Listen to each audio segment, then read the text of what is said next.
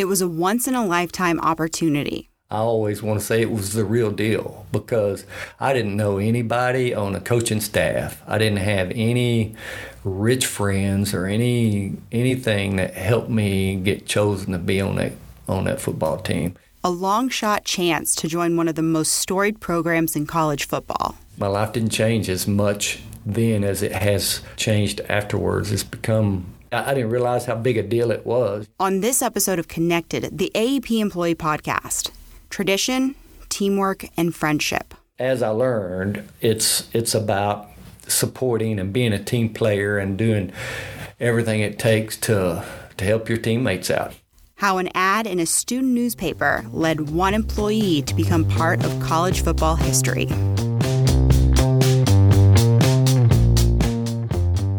Thanks for joining me. I'm Bailey Coltice. College football is a game of traditions, especially in the states where AEP operates. There's the Sooner Schooner wagon driving across the field at Oklahoma University, the Ohio State University marching band dotting the I in Script, Ohio, and singing Take Me Home Country Roads at West Virginia Mountaineers games. Then there's Texas A&M, and A&M is a school where traditions are sacred. There's a lot of tradition at Texas A&M, and it's an extremely uh, big deal to get the chance to do that. This is Ike Lyles. Ike recently retired as the manager of distribution systems for the Abilene District in AEP, Texas. Ike knows a little bit about college football traditions because he became the embodiment of one at Texas A&M. I went and looked around at the, you know, the top two engineering schools in Texas, and went to the University of Texas and looked around, and it was just too uh, metropolitan. It was just really a, a big campus. I went to Texas A&M, and it was a lot more uh, laid back, more spread out, kind of more country, if you would. I, I was born and raised in a small town. Stamford, Texas, a population of about 3,300 people. So I liked, uh, I guess you'd say, a small town country atmosphere at Texas A&M. Even though it was a large school, it had about 33,000 students at the time. I didn't have a lot of A&M tradition in my family before I went, so I didn't know a lot of the traditions. And back then, I don't know that they taught you the traditions unless you were in the corps. One of the biggest traditions at the school is the 12th man. In football, there are 11 players on the field for each team. At Texas A&M, the students represent the 12th man.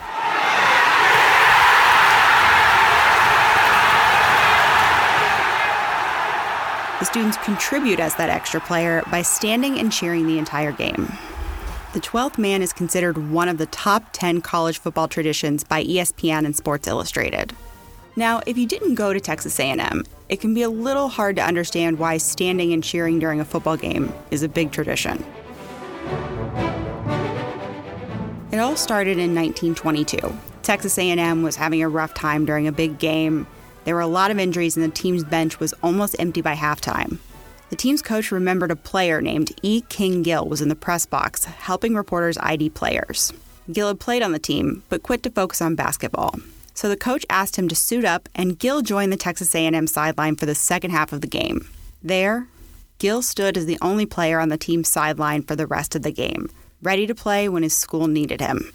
Texas A&M ended up winning the game, and Gill never did play. What's important to Aggies is the symbolism of Gill coming down from the stands and being there when the team needed him.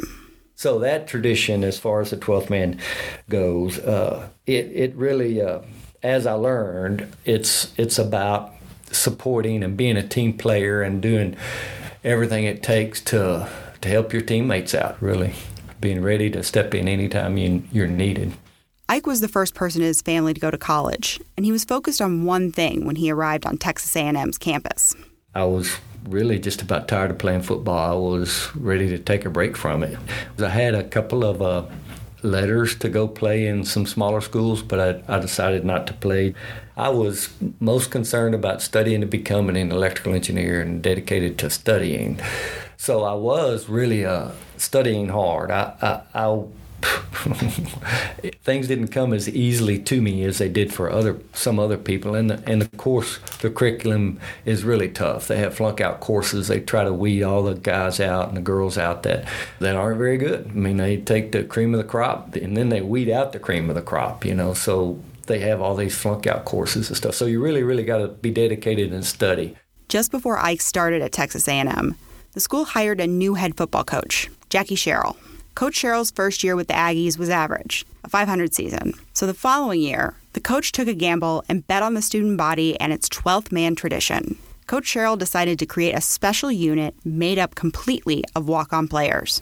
He put an ad in the student newspaper announcing tryouts, saying no experience was necessary. My buddy saw that and asked, you know, if I wanted to try out. I said, "Yeah, man, I'm ready to play football again." So I, so I went and tried out and when I showed up out there, there were, uh, mm, man, I want to say between uh, 200 and 250 people.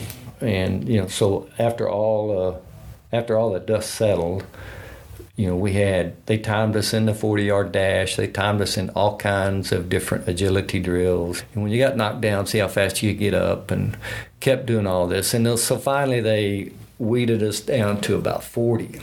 And of those 40 people, all of us went, went through the full pads training, the whatever the following spring camp. So you can't really tell if someone can play football unless unless they put the pads on and, and they're you know just you see how how willing they are to to hit to tackle if they can take a hit or not or you know if they're scared you know a lot of a lot of people are scared the special unit became known as the 12th man kickoff team. Coach Sherrill picked 16 guys, and Ike was one of them. I always want to say it was the real deal because I didn't know anybody on the coaching staff. I didn't have any rich friends or any anything that helped me get chosen to be on that football team. You know, all, all that mattered on the football field was how big a heart you have because that that heart makes you try harder. While the student body loved the idea, the 12th man guys didn't receive as warm of a reception behind the scenes. They didn't accept us uh, for a long time because a lot of the freshmen we were taking their we were taking their playing time. They were they had hopes of getting in the game just like we did. Some of their some of those guys thought that uh, we were going to let them down and allow a kickoff return all the way against us, you know, or something they thought that we were going to do something stupid, but over time we gained their respect, you know, and uh, we got there before everybody else. We worked out the whole time, and then we worked out again for another hour or so after everybody. So between playing football and studying, that's pretty much pretty much all I did. College football is rough, especially when you're playing at a well-known Division 1 school. The players are big and physical. These are the guys you eventually see in the NFL. But that's not the kind of guys who were on the 12th man team. A lot of coaches nowadays won't go live practice because they're afraid they'll get someone hurt. But back then, Coach Sherrill, we, we went live practice every practice. And we were basically blocking dummies, had arms and feet, and moved, you know.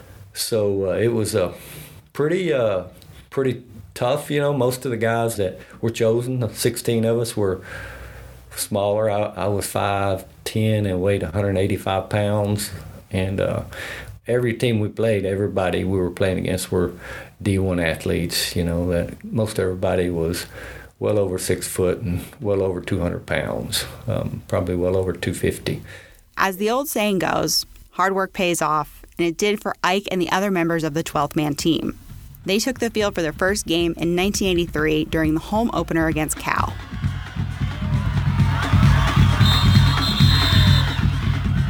Stepping out on the field for the very first time, it you know it was exhilarating. The stadium back then, the stadium capacity was seventy three thousand people. You know, my hometown had a, a little over three thousand people in it.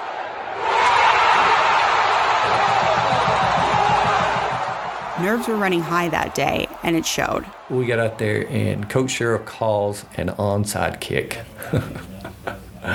and and I'm I'm pissed because I want to go down and make a tackle and not go just go, you know, go try to get a football. We were all pretty anxious. So we attempted the onside kick and we ran like a bunch of goobers and touched the ball before it went 10 yards. so we didn't let it go 10 yards. We got the dang ball. The second time was a charm for the kickoff team. And that next kickoff was the moment Ike became part of Texas football history. Yeah, it was pretty amazing. There was a guy that's right beside me on my team. Name was Tom Bumgardner, and he ran a 4.340, which is lightning fast for back in the day. I ran about a 4.640, which wasn't bad for back in the day, but it's not 4.3 at all. Anyway, he's ahead of me just a little bit, and this guy tries to block him, and, and he does. He blocks Tom Bumgardner out of my way, and so it's just me and that running back. Dwight Garner was his name. And as I make the tackle and the contact, he starts slinging me around. And uh, I made contact on about 13 yard line, I think. And then the cavalry, the rest of the 12th man guys show up and uh, and we brought him down about the 16 yard line. So it was an exciting deal. You know, we were all after the tackle jumping up and down, and the fans were going crazy. And I have this this silly habit when I get up from a tackle like that, you know, I get up and start going the wrong way, and then I turn, I skip around, start going back the other way. But it's pretty exciting for the university, for Coach Sherrill. I'm sure that every coach out there was nervous. The coaches, they didn't really support Coach Sherrill's move until uh, way on down the road. Ike was the first member of the 12th man team to make a tackle, and that set the stage for what was to come. We had the best return against numbers in the nation. I think our average return against us was 13.6 yards, which was number one in the nation for a bunch of uh, guys who were nobodies, just walk ons, just willing to go out there and uh, play football. My life didn't change as much then as it has changed afterwards. It's become I didn't realize how big a deal it was. Even though he hasn't played football in 35 years, Ike's commitment to Aggie Nation remains an important part of his life. Ike is a board member of the Texas A&M Letterman's Foundation and a member of the 12th Man Foundation. Both organizations provide scholarships to students, and he regularly goes back to the university